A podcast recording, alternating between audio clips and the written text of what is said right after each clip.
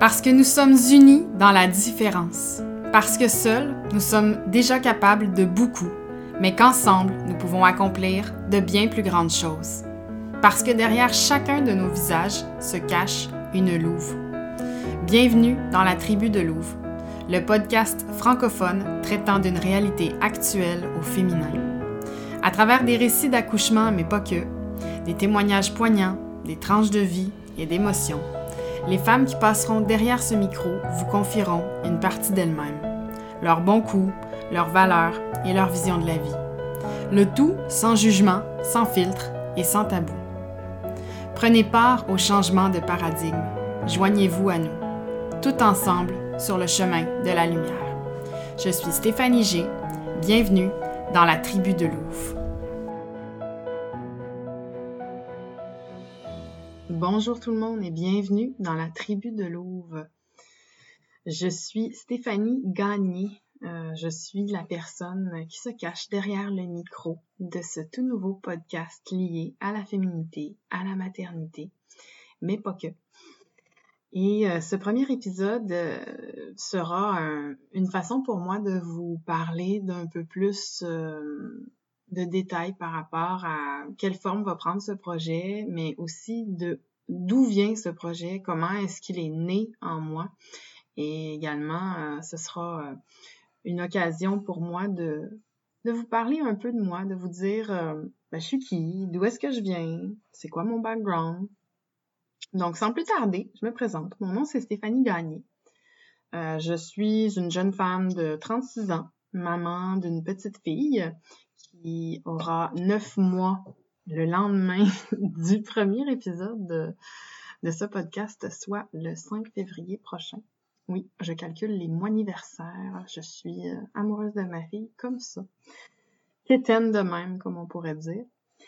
Et donc, euh, qui suis-je? Où vais-je? Les fameuses questions existentielles. Je peux dire que je suis une fille du monde. Euh, j'ai grandi au Québec. Je suis née en Colombie-Britannique. Mes parents étaient militaires, donc on a beaucoup bougé quand j'étais enfant et je pense que ça a vraiment semé une graine en moi, la graine du, voyage, de la curiosité de, ce qui se passe ailleurs.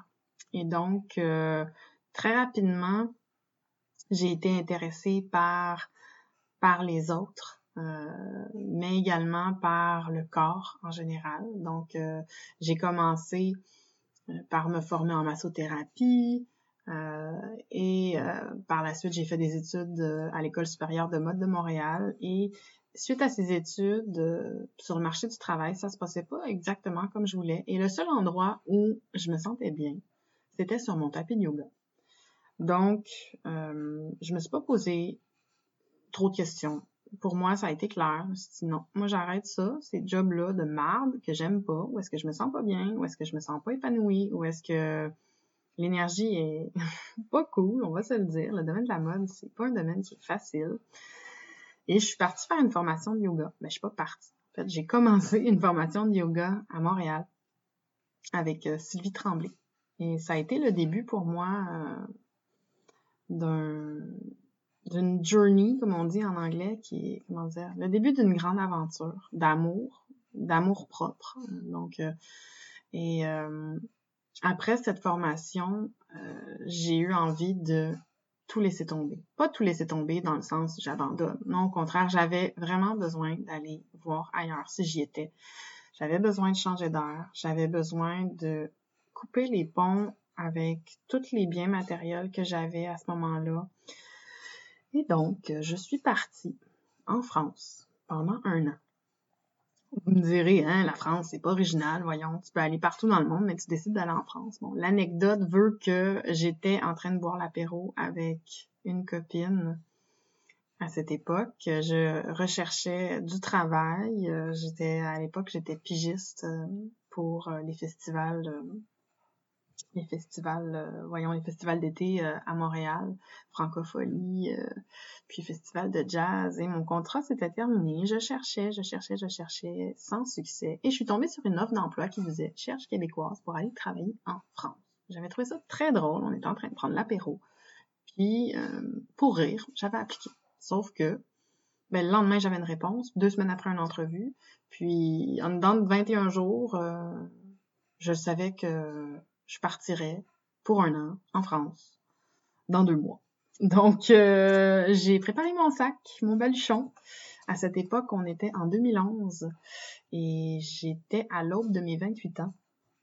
Je suis partie en France où euh, en fait, j'ai vraiment eu un, coup de foudre total et ce qui explique euh, les nombreux liens et parallèles que vous entendrez dans ce podcast au fil des épisodes entre la francophonie euh, de la France et celle du Québec. Euh, parce que bon, j'aurais passé huit ans en tout en France et une histoire d'amour est née là-bas avec moi et moi-même. J'ai renoué avec moi-même et j'ai pu partager ma passion du yoga là-bas avec euh, des gens merveilleux, des, élèves euh, fantastiques. Et euh, ça m'a amené à vouloir réaliser un, premier voyage de ressourcement. Et j'avais choisi le Sri Lanka parce que j'étais une fan de surf. J'ai découvert le surf en France aussi, dans les Landes, à ma première saison d'été en 2012, puis j'ai vraiment eu un coup de foudre. Ça, ça a ramené en moi toutes les, les rêves d'adolescente de, de l'univers de surf. Dans ce temps-là, j'étais vraiment fan euh, de, de cet univers-là avec les, les vêtements, les marques de sport euh, comme Roxy, Billabong. J'étais vraiment accro à ces marques-là quand j'étais ado. Puis je rêvais d'habiter sur le bord de l'océan et de surfer ma vie. Donc, euh, j'ai commencé par faire du stand-up paddle avant de faire du surf et euh, je me suis formée au stand-up paddle yoga et euh, j'ai découvert qu'il y avait du stand-up paddle au Sri Lanka et que je pouvais amener des gens là-bas. Donc c'est ça qui est arrivé. J'ai organisé une retraite au Sri Lanka et à travers cette retraite-là, j'ai je suis tombée amoureuse une deuxième fois d'un pays avec une culture et une réalité complètement différente de tout ce que j'avais connu. Et je vous en reparlerai peut-être une autre fois dans un autre épisode, mais j'ai vraiment eu un... Moi, je dis que dans la vie, il n'y a vraiment rien qui arrive pour rien. C'est vraiment mon mojo. C'est vraiment mon, vous allez l'entendre souvent sortir de ma bouche, cette phrase-là. Il n'y a rien qui arrive pour rien. Je crois aux synchronicités, je crois aux signes. Je suis une personne qui est extrêmement spirituelle. Et quand je suis arrivée au Sri Lanka pour la première fois, après avoir été malade comme un chien dans mon escale de 10 heures à Abu Dhabi, où je me suis dit, jamais de la vie, j'arrive là-bas en forme, mais le, le moment où j'ai foulé le sol du Sri Lanka, j'ai comme eu un éveil spirituel. C'était pas mon premier, mais pour moi, c'était vraiment la sensation que cette terre était chez moi. J'étais chez moi au Sri Lanka. Donc, à partir de ce moment-là, j'ai commencé à voyager très régulièrement au Sri Lanka. J'y étais environ une dizaine de fois en trois ans. Et euh, j'ai pu expérimenter le yoga, le surf, la vie euh, insulaire, si on veut, euh, j'ai rencontré quelqu'un, on s'est mis ensemble et en 2018, je suis rentrée en France après un long séjour au Sri Lanka avec une petite graine d'amour dans mon ventre. C'était ma fille. Donc, j'entrerai pas dans tous les détails de l'histoire euh, de la naissance de ma fille et tout. Ce sera peut-être pour une, prochaine fois si c'est quelque chose qui vous intrigue. Mais tout ça pour dire que ma fille euh, est née en 2019 et donc pour être plus près de mes parents, de ma famille, j'ai quitté la France pour vivre cet, épisode de ma vie euh, près des miens que j'avais pas vu depuis longtemps. C'était aussi une façon pour moi de voir si si le Québec était encore chez moi. Donc, euh, ça s'est pas exactement passé comme j'aurais voulu parce que ça se passe jamais comme on, comme on le planifie de toute façon. Mais euh, je suis partie du Québec avant d'accoucher, je suis revenue au Québec après avoir accouché et là on est au Québec en ce moment.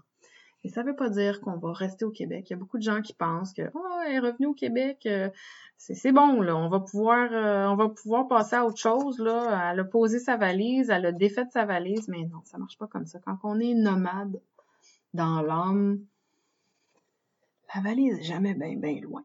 Donc Oui, c'est un podcast qui voit le jour au Québec, mais je peux pas vous promettre qu'il va rester au Québec. Hein? On est d'accord. Donc, euh, voilà pour euh, cette petite euh, anecdote de voyage. J'ai donné naissance à ma fille en mai 2019. Et l'univers de la maternité, l'expérience de, de devenir maman a vraiment transformé ma vie. Et à cette période, à ce moment, quand j'étais enceinte, je m'étais déjà formée euh, au yoga prénatal, postnatal. C'était une pratique que euh, que j'avais et que j'appréciais énormément parce que ça me permettait dans mes cours de yoga de, vraiment adapter les postures pour les femmes enceintes.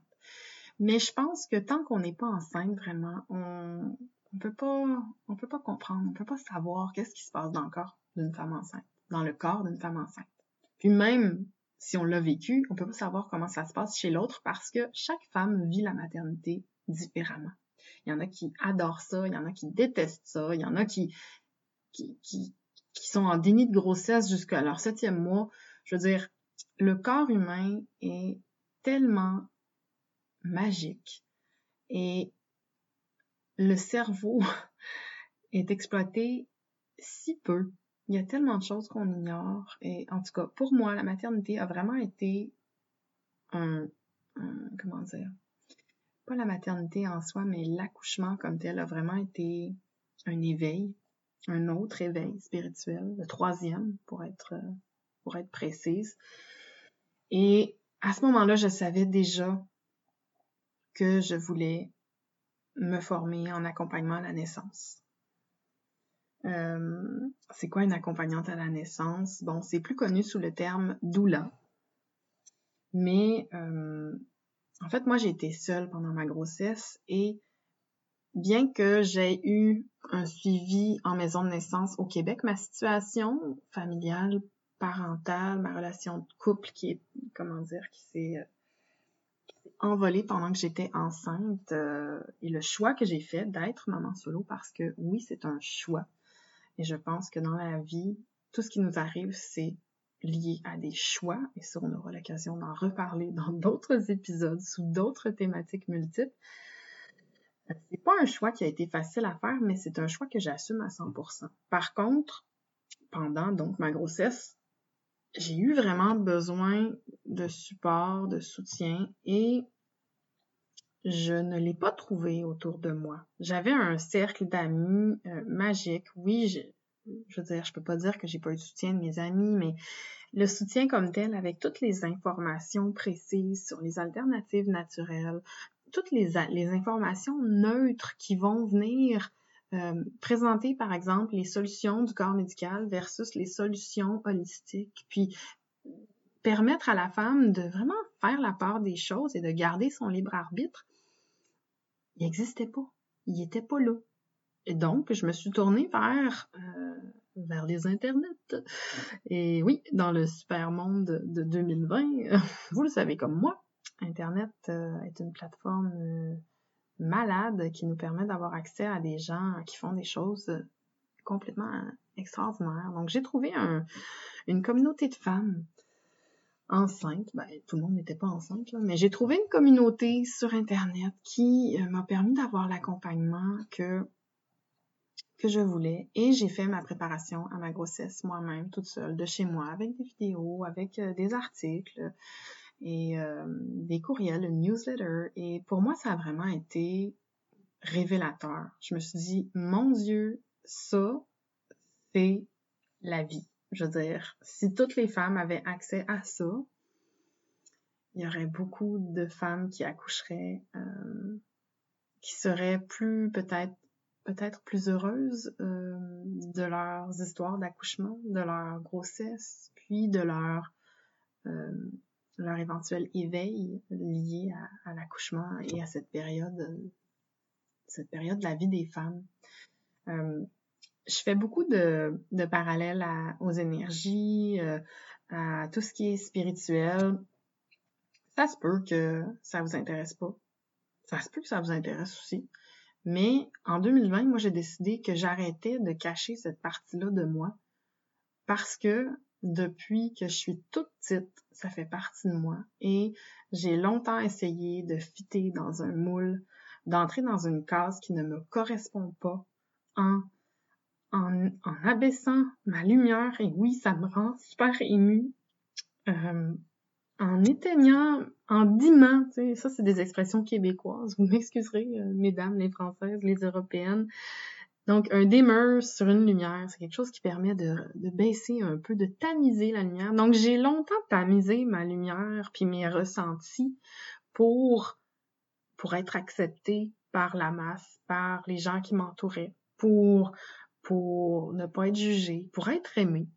Et puis, euh, avec toutes les expériences euh, extraordinaires et incroyables qui me sont arrivées euh, dans les dernières années et au cours de mon expatriation, je me suis rendu compte que essayer de rentrer dans une case qui fit pas avec toi, c'est la pire affaire que tu peux faire au monde. C'est c'est comme si c'est comme si tu mourais à petit feu.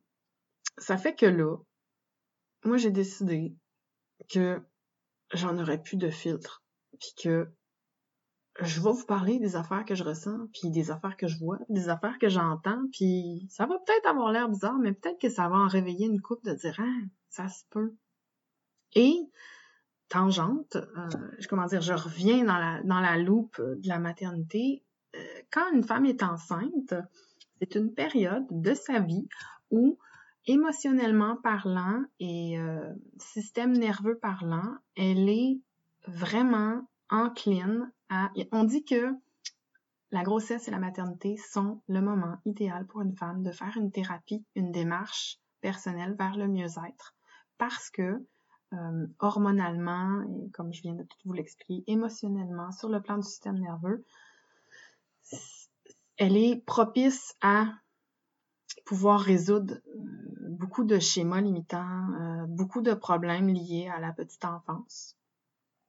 Et, euh, et donc, c'est pour ça que je me tourne vers vous, mesdames, et c'est pour ça que j'ai eu envie de compléter ma formation en accompagnement à la naissance, parce que je pense et je ressens très fort au fond de moi que ça fait partie de ma mission de vie d'enseigner aux femmes à prendre soin d'elles suffisamment pour retrouver leur essence, leur essence divine, reprendre contact avec la source en elles et vraiment renouer au plus profond de son être avec l'amour, l'amour de soi, l'amour de l'autre, mais un amour plus grand, l'amour universel.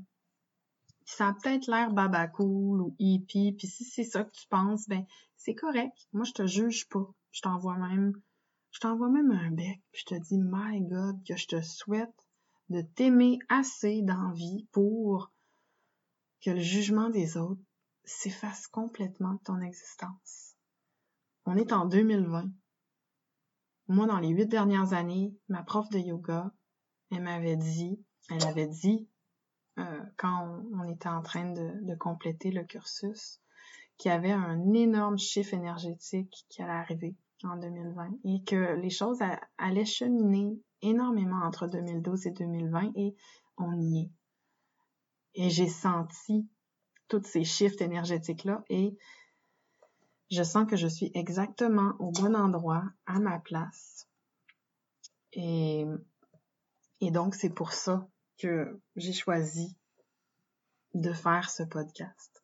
Parce que à travers, donc, euh, tout ce que je découvre au niveau du métier de doula, hein, je suis en, en formation présentement, mais déjà depuis quelques mois, j'ai été mise en contact avec des femmes de tout horizon qui ont vécu des choses inimaginables, incroyables, merveilleuses, parfois vraiment horribles, et qui, bien souvent, ont été toutes seules là-dedans. Puis tu sais, ça fait lourd, on dit, hein, toute seule, mais voyons, t'es jamais toute seule. T'as ton chum, ou t'as ta mère, t'as ton père, mais tu peux être entouré puis te sentir seule quand même. Tu peux avoir le meilleur chum du monde, mais te sentir seule quand même.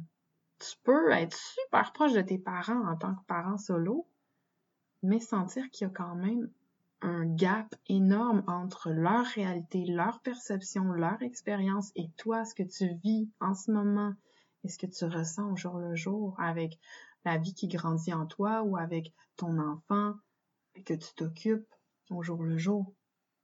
Donc, accompagner les femmes sur le chemin du mieux-être dans le cadre de leur grossesse, mais surtout après aussi, parce que on va se le dire, quand une femme accouche, c'est pas euh, je me comment dire je, me secoue les mains puis euh, ah ouais on passe à autre chose. Mais il y en a beaucoup qui pensent que c'est comme ça parce que c'est ce que la société renvoie. Et puis après il y en a que pour le bébé. Puis là attention je, je dis pas que c'est mauvais de s'occuper du bébé mais je dis juste que la femme la femme est carrément relayée aux oubliettes après qu'elle ait accouché souvent par sa communauté et, c'est une grave erreur parce que le bébé va bien aller si la maman va bien. Et pour moi, ça, c'est fondamental de s'entourer des bonnes personnes qui vont pouvoir nous aider à prendre soin de nous, mais qui vont aussi pouvoir nous, euh, nous coucouner après l'accouchement. Donc, tout ça, c'est tous des sujets, des, des, des thématiques qui, qui, me sont chères euh, et c'est des choses que je souhaite aborder avec vous pendant ce podcast. Euh, je suis pas, comment dire, je m'improvise euh, euh, intervieweur. Puis c'est bien correct parce que dans la vie, là, à un moment donné, là, ça suffit. Là, c'est pas parce que euh, t'as pas de diplôme dans ci ou dans ça que tu peux pas faire ci ou ça on est en 2020. Moi, je pense qu'il est temps d'ouvrir nos horizons, d'ouvrir nos esprits, puis de réaliser nos rêves, de se donner les moyens de faire ce qu'on a envie de faire. Puis, si on juge les autres qui font des affaires qu'on aimerait faire parce qu'ils font un peu tout croche, ben, comment dire, peut-être qu'on pourrait se questionner sur qu'est-ce qui nous rend inconfortable là-dedans, puis qu'est-ce qui fait que ça nous dérange au point qu'on juge l'autre. Parce que dans le fond, Souvent, ce qui nous dérange chez l'autre, c'est ce qu'on n'assume pas en soi. Donc, ça sera pas parfait. Ce podcast-là ne sera pas parfait parce que, à mon sens, la perfection n'existe pas. Je pense qu'il faut arriver à trouver l'extraordinaire dans l'ordinaire, dans la vie de tous les jours. Et je vais faire de mon mieux, j'en fais même une mission, de vous exposer des, femmes qui auront des parcours imparfaits, mais parfaits comme, comme ils sont. Parce que chacun a son cheminement, chacun a son rythme. Quand je vous parle d'éveil, pour la majorité des gens, c'est comme si je parlais chinois. Les gens ont, ils savent pas c'est quoi, puis c'est normal parce qu'ils l'ont pas expérimenté. L'éveil en soi, ça n'a rien à voir avec Bouddha ou Jésus ou, ou la religion. Ça a rapport avec la spiritualité. Puis, c'est sûr que si vous n'avez pas de spiritualité dans votre vie, ben, ça peut sonner comme du chinois. Mais ça veut pas dire que euh, ça vous arrivera pas. Donc, c'est intéressant, peut-être, à mon sens, de parler de tous ces sujets-là en incorporant l'aspect spirituel parce que ça vous donne des cloches de qu'est-ce qui pourrait vous arriver si vous étiez en train de vivre un éveil, mais que vous ne savez pas. Genre.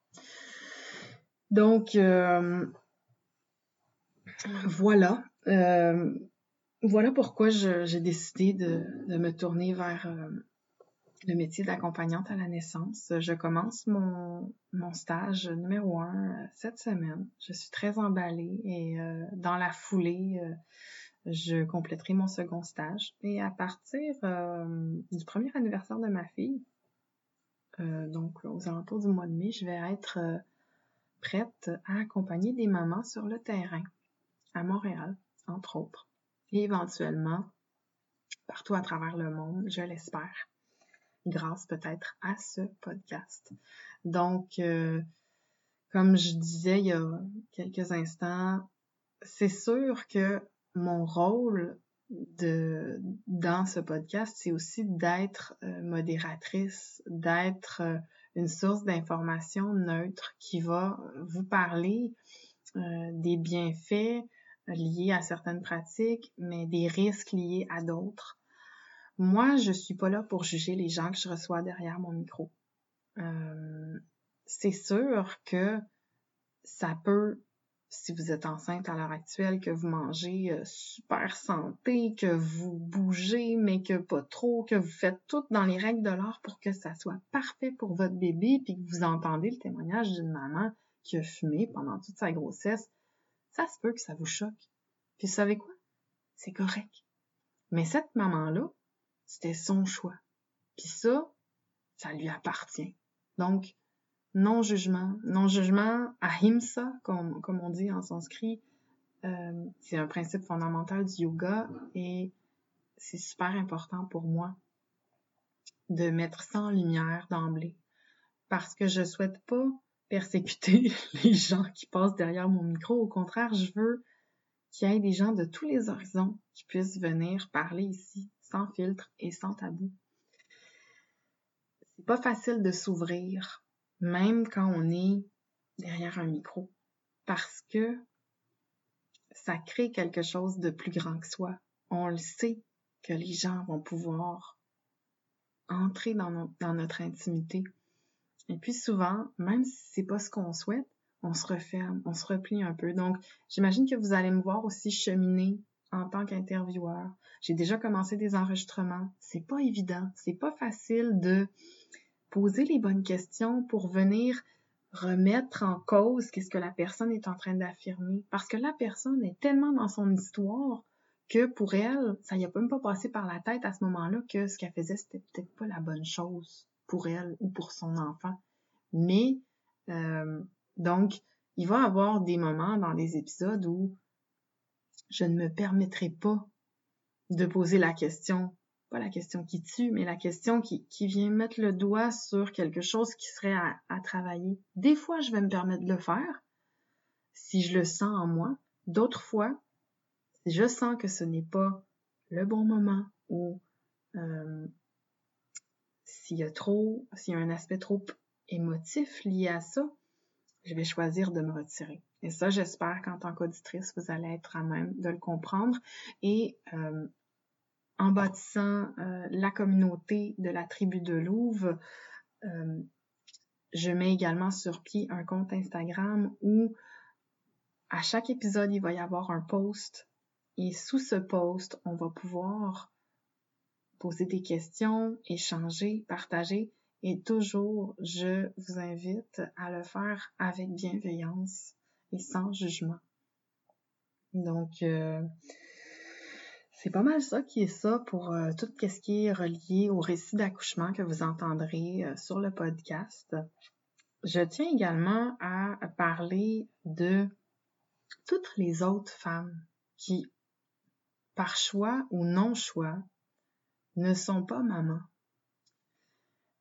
Il y aura des femmes qui ne sont pas mamans, qui vont passer derrière le micro. Et je tiens juste à vous expliquer le pourquoi le pourquoi du comment. Moi, je pense que en tant que femme, la créativité, c'est quelque chose qu'on a au fond de nous. Euh, dépendant de votre féminité, de, de votre énergie propre à vous, euh, si vous êtes une personne plus yin ou plus yang, s'entend yin, c'est lié à la féminité, à la lune, à la douceur, au fait de prendre soin, au fait de créer, de vraiment être en contact avec euh, ses racines, avec la terre. Euh, donc ça, c'est les énergies yin. Il y a beaucoup de femmes qui sont dans leur yang. Et le yang, c'est l'action, c'est le sport, c'est la détermination, c'est la performance, c'est la réussite, c'est aussi tout ce qui est mental, cérébral, euh, la structure. donc tout ça, c'est des qualités qui sont présentes chez de nombreuses femmes et ce n'est pas mal en soi. Euh, ce qui est à questionner, je pense, c'est l'équilibre de notre énergie yin et yang et comment, dans une société patriarcale qui met de l'avant l'énergie yang, comment est-ce qu'on peut arriver à faire la paix avec notre énergie yin, l'assumer, se la réapproprier, euh, l'accepter et la mettre en avant, la mettre au profit des autres. Euh, c'est ça qui est important. Et je pense que il y a une shitload de femmes qui sont pas mamans, qui sont dans leur essence féminine et qui ont des, des talents, des connaissances, des, euh, des bijoux à nous partager. Parce que je pense qu'on peut aussi bien accoucher d'un livre que d'un bébé.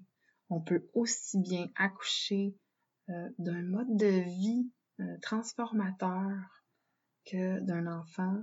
On peut aussi bien accoucher d'une série de voyages. Euh, je veux dire, la vie, c'est comme un arc-en-ciel. Oui, quand tu regardes le dessin, il y a comme quatre, cinq couleurs de l'arc-en-ciel, mais en fait, le spectre de lumière va refléter une multitude et une variété infinie de couleurs et de nuances. Et c'est à travers un éventail infini que j'ai envie d'aborder le thème de la féminité liée de près ou de loin à la maternité. Donc, voici mon, mon why, mon pourquoi c'est ça les filles que j'ai envie de faire avec vous. Puis je dis les filles, puis ça se peut qu'il y ait des hommes qui écoutent et ma foi, bienvenue, bienvenue les loups parce que on a besoin de vous.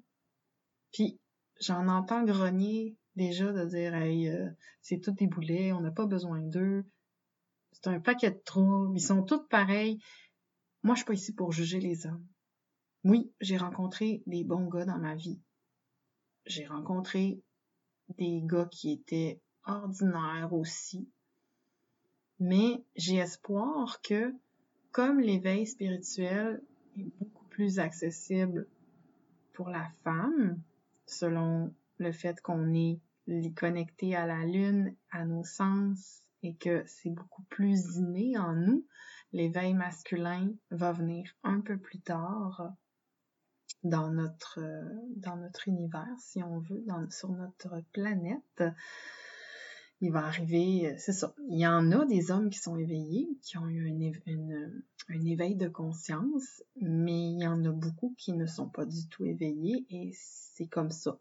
Par contre, euh, il y en a qui font une méchante bonne job. Il y en a même qui sont papa solo, puis il y en a qui supportent leur femme avec douceur, avec bienveillance. Et ces hommes-là qui sont ouverts, qui sont réceptifs à l'autre avec un grand A, qui sont euh, dans leur dans leur bottine, sur leur voie à eux, qui ont le cœur ouvert, ben ces gars-là, j'aimerais ça qu'ils passent peut-être éventuellement derrière le micro pour nous dire comment ça se passe de leur bord.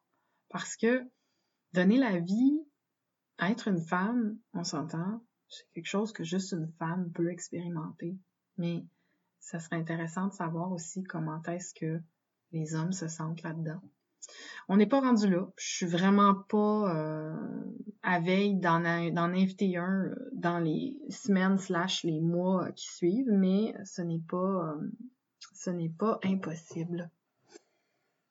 Parce que ben parce que c'est comme ça. pour toutes les raisons que je viens de vous expliquer, euh, c'est ça. Donc, euh, j'espère que ça vous que ça vous donne le goût, que ça vous intrigue, que ça pique votre curiosité. Euh, le podcast va voir le jour tous les mardis. À quelle heure, je le sais pas, parce que en tant que maman, en tant que maman solo, c'est ça. Il y a des matins où ma petite pourra peut-être être malade, puis que je l'amènerai pas à la garderie, puis je vais la garder avec moi, mais vous inquiétez pas, les mardis, vous allez retrouver votre podcast Tribu de Louvre. Et euh, c'est un honneur pour moi de me livrer euh, à vous aujourd'hui, mais aussi de euh, d'accompagner les femmes qui passeront derrière le micro à en faire autant.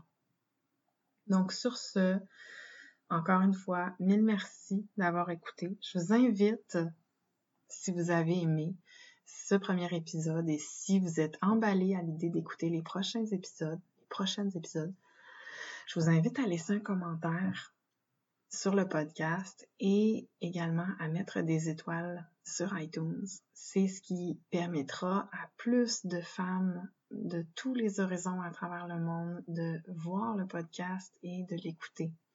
Parce que c'est ça la mission. La mission, c'est de rallier toutes les louves dans la tribu.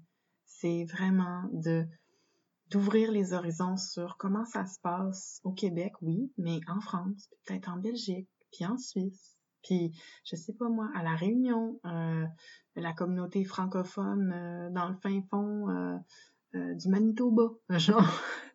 Il y a des Français, là, il y en a partout à travers le monde. Et notre langue, elle est riche, elle est, elle est, elle est belle et c'est important. C'est important de, euh, c'est important de parler français et c'est important de, de, rallier les troupes.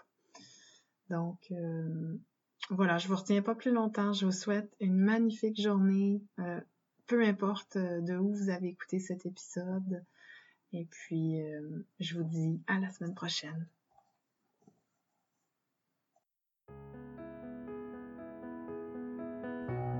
Voilà, c'est ce qui complète le tout premier épisode, l'épisode casse-glace, comme on dit en bon québécois de ce podcast. Donc, euh, je vous remercie infiniment pour votre présence, pour votre écoute bienveillante et votre ouverture. Si vous avez aimé le podcast, n'hésitez pas à laisser un commentaire et à mettre des étoiles sur iTunes. C'est toujours un plus. Si vous avez des questions ou des commentaires, on se retrouve sur Instagram à Tribu de Louvre au pluriel.